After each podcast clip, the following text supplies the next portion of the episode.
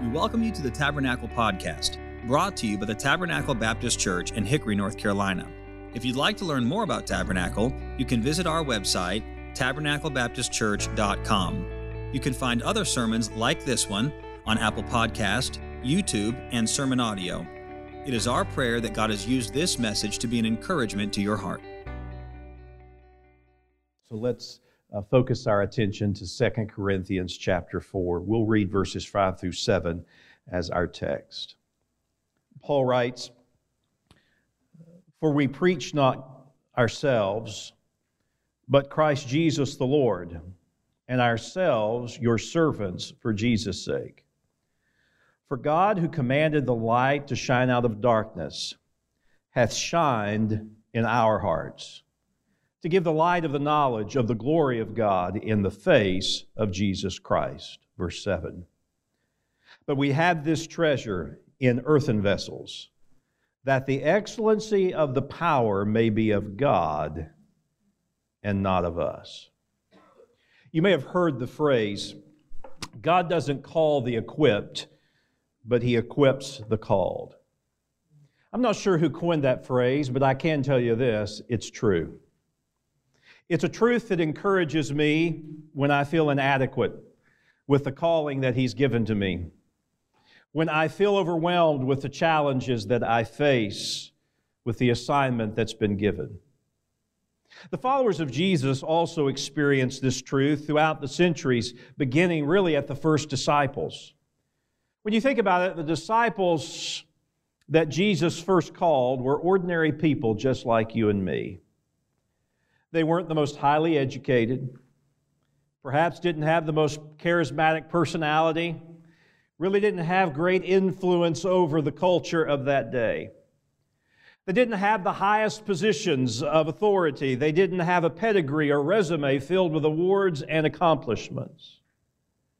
Yet Jesus called the ordinary to do extraordinary things through them. In church, he's still doing the same thing. He continues to call the ordinary that he can use to do extraordinary things for the cause of Christ. Now, the Apostle Paul, quite honestly, was not an ordinary person, and he knew it. Hey, have you ever met a preacher that he was so proud of himself he could strut sitting down? Have you ever met somebody like that? The Apostle Paul was such. He, he was such that he, would, he, he had such an arrogance about him because he was a Hebrew of the Hebrews. He was a man of great learning, trained at the finest school of Jerusalem, a man of great authority. And in that, he thought that he was doing God a wild favor by serving him. But the Apostle Paul had to come to an understanding in his ministry what he taught us here in verse number seven that we have this treasure in an earthen vessel. When Paul's writing this letter to the Corinthians, this is his second letter, by the way, he's defending himself. He's defending himself from some horrible accusations made against him by the members of the church, the church that he founded. There were those in the Corinthian church that were questioning his apostleship. He's not really an apostle. He doesn't deserve that authority. Others said he was a hypocrite. 2 Corinthians 11 deals with that. Some in the church accused him of being a shyster or a huckster, only using the gospel to line his own pockets. Others said of Paul that his speech was unappealing and his appearance was unattractive. That's chapter 10, verse number 10. And now Paul is humbled by the accusations, those that were not true, false accusations, as they weighed upon him. But now Paul's response is different rather than in arrogance reminding everyone who he was and putting them in their place, Paul comes with a very humble response. He's not defensive, but he diffuses the accusations by saying, You know what? You're right. I'm just a clay pot. E. Randolph Richards is a theologian who wrote a book entitled Paul Behaving Badly. And he points out that the Apostle Paul was often aggressive and antagonistic. He was caustic. He was often cruel with his words. This was even after the Damascus Road experience. Even after his salvation, he was sometimes hateful and hurtful with the things that he said. Just want a testimony? Ask John Mark and Barnabas. John Mark's no longer profitable. He send him away, and Barnabas, who defends him and encourages that John Mark go with him, is caught in the middle of that. And, and, and Paul, he, he toes the line. He, he, he says, No way, he is not going with us. And if you want to take him, you, you take John Mark and you go your way, I'll go mine. That is the antagonism, the, the aggressive nature of the Apostle Paul. Fast forward years, though, and now Paul in 2 Corinthians chapter 4 finds himself recognizing his frailties and his failings. And he recognizes that what he thought was weakness is actually strength, because in his weakness, he is learning that Christ's strength is made perfect in his life. The truth is that we gather here today and we face the same thing. We face accusations, perhaps not external accusations that tell us how horrible we are, but I do know this for a fact, having pastored all these years and having lived as long as I've lived, there is the internal voice of accusation that's constantly there. It's that accusation of hurtful words that were said to you that you can never remove from, the, uh, from your mind, the, the, the embarrassing moment of your life that you felt like the world was watching you. And there it feeds insecurity, it feeds fear. Perhaps for some of you, it's a parent who was not a loving, nurturing parent, but that parent would often tell you that you were not enough, you were not smart enough, you were not good enough, you were not pretty enough, you were not anything that they thought you should be. Perhaps it was a spouse who one day awakened and said, I'm not coming back and I don't want to be with you any longer because you're such a fill in the blank. Whatever it is, those moments weigh into our soul and cause us to feel as if we're inferior, we're inadequate. But here's the good news you're qualified to be used of the Lord. In fact, you are more qualified than the most educated, the most influential, the brightest and the most brilliant, God chooses to use you in your inferiority, in your inadequacy, because you have this treasure in an earthen vessel. I want us for a few moments to consider that.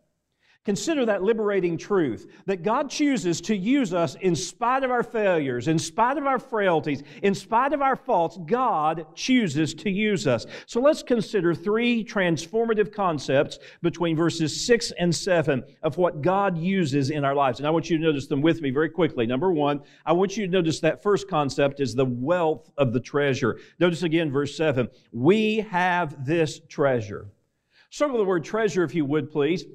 It's the Greek word thesauros. It's where we get our English word thesaurus from. You know what a thesaurus is? It's a, it's a repository of words, it's the storehouse of words. The, the, the, treasure of heaven is stored. We have this treasure in this earthen vessel. Now, I want you to notice a few characteristics of the treasure. When you look at the text, you always look at the context. And notice what Paul says in verse number six.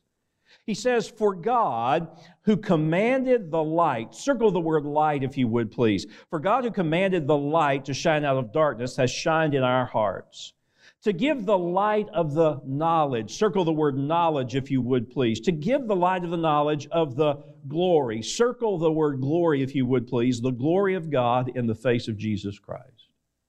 When you visit the ruins of Corinth, you're going to find that there uh, is a crossroads of cultures of sorts. You would have to pass through Corinth. There's the great Corinthian canal that would be there. If you were going to go to Rome, you would have to pass through there to go. If you were going to come from Turkey or Asia Minor, you would pass through there. Those who would come from uh, from the Middle East, from Jerusalem, would often stay there in the progress of making their journey. As a result, the city of Corinth was a cosmopolitan city. It was a cultural crossroads of sorts. It was made up of those of the Grecian culture, holdovers from the Hellenistic period. It was made up of those who were of the Jewish culture, who moved from Jerusalem. And obviously, at the time of Paul, as a Roman outpost, as a Roman province, there were Romans that were present. And Paul is now speaking to a group, to a congregation that is made up of different backgrounds but have something in common. It's called knowing Christ as their Savior. Aren't you glad that the gospel is the unifying factor of the church today? Doesn't matter that you're from East Tennessee or Western North Carolina, or if you're from up north in Michigan or down south in Florida. If you are here this morning and you are a believer in the Lord Jesus Christ, you are unified in one common cause in Jesus Christ. Now, notice this. As, as, as Paul is writing them, he be, then begins to speak to them in the content of their past life, in the content of their culture. Verse number six For God, who commanded the light to shine out of darkness. Immediately, when he would say light, the Jews would immediately perk up because for all of their life they have searched for life, light. Genesis chapter 1, the very first mention of light is found in verse number 3. And God said, Let there be, say it out loud with me, light. And ever since then, the Jews have searched for light. At the entrance of thy word is light. Even down through the centuries, even during the time of the Maccabees, there was the menorah that is still part of the celebration of Hanukkah. It's the celebration of light. The Jews have consistently searched for the light. Isaiah, in Isaiah chapter 9, in verse number 2, prophesied that the Messiah would come and he said that the Messiah would come when the people who walked in darkness would see a great light. As they walked in the darkness, the Messiah would come and that Messiah would be a great light. Well, we know who that Messiah is. It's the Lord Jesus Christ. And in fact, Jesus quoted that prophet's words in Matthew chapter 4, verse number 16. But Jesus, being the perfect Son of God, changed the language of what Isaiah had written. Isaiah said that the people will walk in darkness. Jesus changed it to say that the people which sat in darkness saw a great light. It was so bad in that 400 years of silence between the testaments. It was so bad in the darkness of the culture that the people just gave up completely, no longer walking, but now sitting down in darkness. But aren't you glad that the light has come and the darkness has been dispelled away? So when he speaks to the Jews, he mentions light.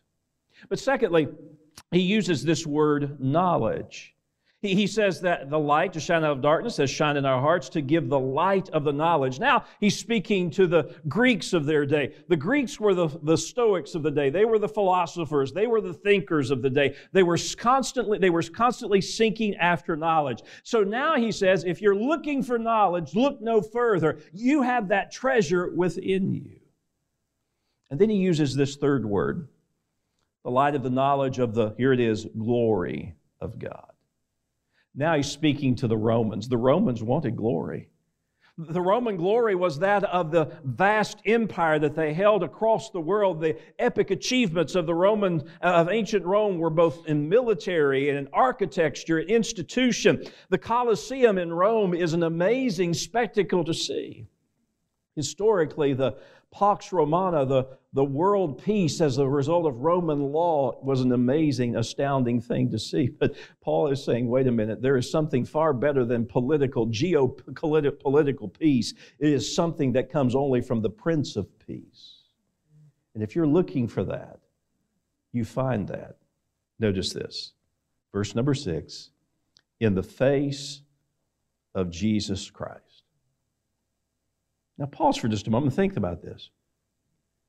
You have this treasure in an earthen vessel. The treasure of light and darkness. Man, we live in a dark world today, don't we? But we are people of light. We, we live in a world that is seeking after knowledge, looking at, uh, at things that, that we never thought we'd even look at. But the truth is, we have the true knowledge. We, we live in a world that's seeking glory. Celebrity is valued more than anything else. But I'm here to tell you, you have a treasure in, a, in an earthen vessel that the world can never experience in the person of Jesus Christ. It's revealed in his face. Now, I find it interesting. Why does it say his face? Because we identify people by their face. Let's say after the service you say to me, uh, John, I'd like to know your wife. I, I, hear she's a very sweet lady and a very beautiful lady. I, I, would like to get to know a little bit more. Do you have a picture of her? And I go over to my phone and I pull out my phone and I thumb through all these pictures and I hold up a picture and it's a picture of my wife's elbow. You look at me and think I was absolutely nuts if I did that. Well, don't you think she has a beautiful elbow? I mean, honestly, she doesn't have that biscuit look on the backside of it, you know, with little cracks and flaky things. And she's got a smooth elbow. She, she gets all the Bath and Body Works lotion and does all the things. She has the most beautiful elbow you'll ever see. You, you would cart me out to the happy house if I'd done that. Well, John, I'd like to see your kids. I, I, I, hear you have two sons and twin daughters. I, would like to, well, here's my son. I want you to take a look at his ear. Look at how it, it has this unique formation there. And then here's my daughters. Look at their two little baby toes, one on the left, one on the right. Don't they have the cutest little baby toes? You'd think you're crazy. No, if I want to show you what my wife looks like, if I want to show you what my children look like, I'd show you a picture of their face. Because we identify by the face. You say, I want to know what God looks like. Take a look at the face of Jesus. God is the source of light. God is the source of knowledge. God is the source of glory. And Jesus is that face that we see. Jesus said this in John 14, verse number 9 uh, He that hath seen me hath seen my Father. I think of that story in Matthew chapter 17 when Jesus takes. Uh, his intimate three, James and Peter and John, he takes them up to the top of Mount Hermon. And there he rolls back the, the, the, glory. He allows his glory to be seen and he's transfigured. I want you to notice what happens here. The Bible says that when he was transfigured, that his face did shine as the sun and his raiment was as white as the light. Jesus, in that moment, allowed all of the brightness of his glory to be seen. The light was seen. And then, uh, as he was there, the, the glory of God overshadowed them. Verse number five says that while he was speaking, a bright cloud overshadowed them. The inference is this that the very Shekinah glory of God, the very presence of God was there in that moment. And then Peter. I love old Peter. Peter is so much like me, he had his foot in his mouth most of the time. He wore peppermint socks because he kept his foot in his mouth. And about that time, as he's enjoying this moment, he's seeing Christ in his transfigured glory. He speaks up and says, It's time for us to have a building program. We need to build three tents to memorialize everything that we've done. And then God speaks from heaven and he says, This is my beloved Son, in whom I am well pleased. Hear ye him. Peter was yapping so much that God from the throne spoke up and said, Will you shut up and listen to my son whom I love? He was informing Peter of a knowledge that Peter had forgotten who Jesus is. And in that moment of transfiguration, there is light. His face did shine as the sun, and his white was as his uh, raiment was as white as light. There is glory, the overshadowing of the glory of God, and there is knowledge. God Himself spoke. That was a special moment. Would you agree with me? But let me tell you something. As special as that was for Peter, James, and John, you have that within you the light, the glory, and the knowledge of God. The wealth of the treasure leads me to a second thought the weakness of the vessel. Why would God allow, uh, allow an earthen vessel to house the, the treasure of heaven? Look again, if you would, please, in 2 Corinthians chapter 4, and, and notice what it says here. We have this treasure in earthen vessels. This is in the present tense. You have it now. Now, this is not unusual in, in, biblical times. People would often place treasures in clay pots. You might write it in your notes Jeremiah chapter 32. Jeremiah buys a piece of property, and rather than placing the title deed away in a safety deposit box, he places it in an earthen vessel. If you visit the ruins of Israel in Qumran, uh, the ru- ruins of Qumran, you'll find that in these caves that were there, there were some Bedouin shepherds that were uh, wandering through the fields of Negev, the desert of Negev, obviously, and their boys were throwing rocks into caves. And one day they threw a rock into a cave and they heard something crack, and they went in and they found a clay pot that uh, they had broken with the rock, and inside it was found the Dead Sea Scrolls. It's not unusual in those days for things of value to be placed into clay pots. And now Paul is making it clear to us that's still true today in the spiritual sense that we have this treasure in earthen vessels. Now, why did he choose the clay pot? There's three things I want you to think about with this. Number one, the, the, the first thing is this is because the clay pot was familiar. It was ordinary. I've had the opportunity to visit uh, Greece twice, been to the ruins of Corinth twice. One of the things that stands out to me is this that when you go to the museum in Corinth, you're only going to find three silver vessels. They're pulled from the, the Acropolis of Corinth. You only find one single gold vessel that was taken out of the temple of Aphrodite. There's some brass vessels that are common to the agora, to the marketplace of Corinth.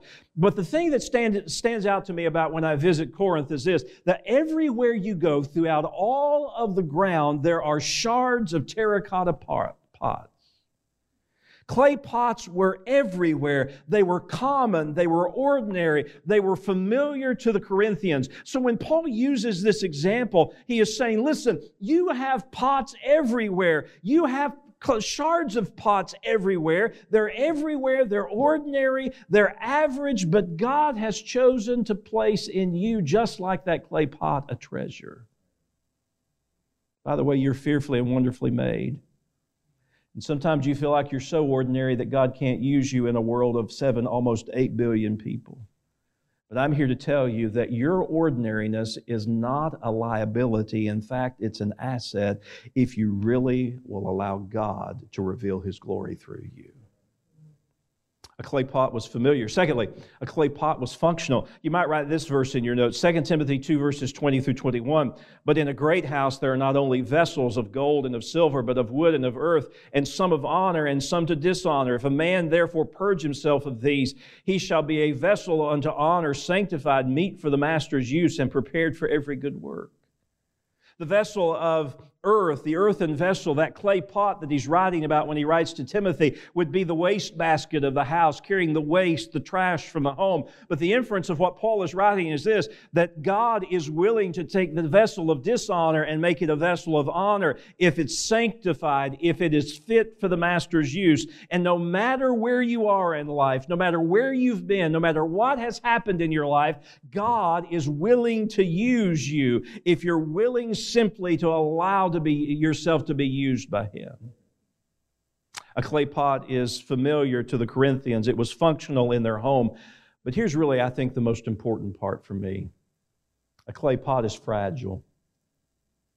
Think about it. That, that silver pot that they brought from the Acropolis of, of Corinth, you, you could take that pot drop it on the ground and it may dent it, it may ding it, but it wouldn't break one of those clay pots, as, as soft, or, or, one of those gold pots, I should say, from the temple of Aphrodite, as soft as it may be as the gold, you could, you could beat it against the wall and it would, it would take that shape, but it wouldn't crack, it wouldn't break. But if you know anything about terracotta, those, uh, those clay pots, you drop it on the ground and it immediately bursts into multiple shards throughout because it is so fragile. And by the way, you and I are fragile as well.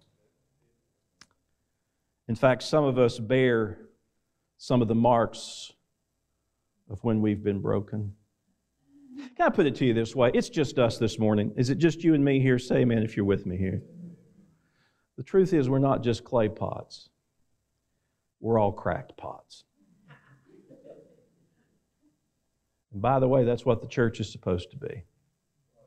The church is to be the society of cracked pots. I'm not talking about weird, different, odd, freaky, that kind of thing, but I'm talking about broken people. If you're looking for the perfect church, you'll never find it because people have brokenness in their lives. Now, here's the amazing thing God chooses to use you and me in our brokenness to house the treasure of light and knowledge and glory. That leads me to my third and final point. Those are the sweetest words in any Baptist church. Amen? We may be able to get to Cracker Barrel before everybody else here in just a little bit. Not only the wealth of the treasure that's revealed through the weakness of our vessel, but the wonder of the power. Notice what Paul writes in verse number seven. But we have this treasure in earthen vessels. Notice this that the excellency of the power may be of God and not of us. The excellency of the power, the all surpassing power, is greater than any other power and is placed in our clay pot. It's not about the container, it's about what's contained in the power of God. This is really key to the mission of the church, isn't it? You see, a church that's going to grow, a church that's going to be blessed, learns very quickly that it's not about us, it's all about Christ. The New Testament wasn't written by the elite of Egypt, wasn't penned by the elite of Greece or Rome or even Israel. You think about it, the greatest scholars in the world at that time were down in Egypt. That's the home of the greatest library of antiquity in the city of Alexandria. And God passed over Alexandria and all of its citizens to give us the Word of God. The most distinguished philosophers of the time that Paul was writing were there in Athens, and, and God decided to pass over those philosophers the most powerful leaders, the movers of men on the geopolitical scale were there in Rome. God never chose to use a political figure. The most brilliant religious theologians and geniuses of the day were in Israel's temple. God never used any of them, He only used clay pots.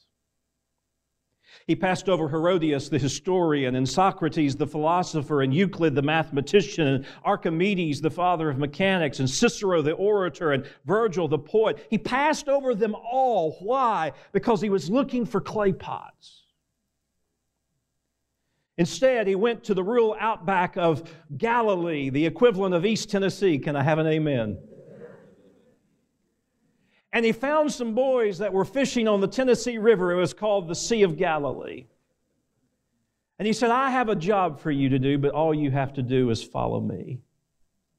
And they were gullible enough to do it. They didn't use the mind of a philosopher to determine all the various outcomes that could be. They didn't evaluate it based on the political scale of where they would be in greater power. They didn't use any of the philosophies of the world. They were just ordinary enough to say, I like what he says and I believe who he is and I will follow him. And Jesus began to develop a motley crew that would go from place to place. He, he picked the social outcast of a zealot who was really, really a, a, terrorist of its time. He, he, he found a tax collector that no one wanted to have anything to do with. He, he found peasants and fishermen. And this was the group, the crew that God used to change the world. And He's still doing it today. You may be here this morning and you think, I'm not smart enough, I'm not good enough, I'm just not enough. I'm here to tell you, you're qualified. Because when you know you're not enough, God can use you in a powerful way. He's still doing it. I can tell you stories having been at the college and related to the college even prior to my position that I have now, I can give you stories of, of people who came to college. I, this past week, Baptist Hospital is building a brand new multi million dollar hospital across from our campus, and they were having a ceremony that was there, and I was honored to be there. I want to tell you something. While I was there, I, as I was sitting with the, the CEO of Baptist Hospital, after it was over with, one of the men who was part of the construction crew that was part of the ceremony came up and he shook my hand and he said, Dr. Lands, I want you to know I am in the Bible program at Pensacola Christian College. I looked at him, and I'm not going to lie, I was a little taken back. He had tattoos all up and down his neck, on his arm, everywhere. And he shared his story. He said, Back in 2018, I was living homeless in my truck in, in the state of Arizona. And a preacher came by and started talking to me about Jesus. Pastored East Mesa Baptist Church in Mesa, Arizona. And he said, I got saved. Aren't you glad Jesus still saves souls today? Amen? He said, 2018, I got saved. In 2020, the Lord called me to preach. And he said, I packed up my family he had two of his boys there. They were part of the ceremony. They were in a little uh, uh, elementary age boys. And, and he had his two boys. And he said, I packed up my family and we came here. We're preparing for ministry. I work on the construction site during the day. I'm taking courses at night so that I can, can complete my degree. Listen to me, folks. Of all the things I did last week, that was the best thing I experienced all week long. Why? Because it reminds me that God still uses broken people to do great things. And it doesn't matter where you've been or what you've done, I am here to tell you that if you're here and you are broken, God wants to use you. Allow me to share with you a fable and I'll be finished. It's a fable from China. Now you got to be careful about fables. When preachers tell you fables, you know, you don't build doctrine on it. But I think it's a, a, a little story that beautifully illustrates what Paul is teaching us here in verse number seven. Forgive my extending reading of this fable. Once upon a time, there was an elderly Chinese woman who owned two large clay pots. She would hang each pot on the ends of a pole, which she carried across her neck. Each day she would walk from her house to a nearby stream to fetch water, and she would fill up both pots and pick up the pole and walk back to her house. One of the pots had a crack in it, while the other pot was perfect and it delivered a full pot of water. But at the end of the long walk back to her house, the crack pot always arrived only half full. And because of the crack, half of the water had leaked out during the trek. For two full years, this happened daily. The, the woman arrived home with only one and a half pots of water. Of course, the perfect pot was proud. It had never lost a drop of precious water, but that poor cracked pot, it was ashamed of its imperfection and was miserable. And the crackpot thought to itself it was a complete failure. And this is how you know it's a fable. One day, the crackpot was so tired of failing that it spoke to the woman. And the crackpot said, I am so ashamed of myself because of my crack. This crack in my side causes me to, uh, to, to lose the water all the way back to your house. I failed you. I'm so sorry. Maybe you need to replace me with another pot that isn't cracked. The old woman smiled and said gently, Did you ever notice there are flowers on your side of the path and not on the other pot side? I've always known about your flaw.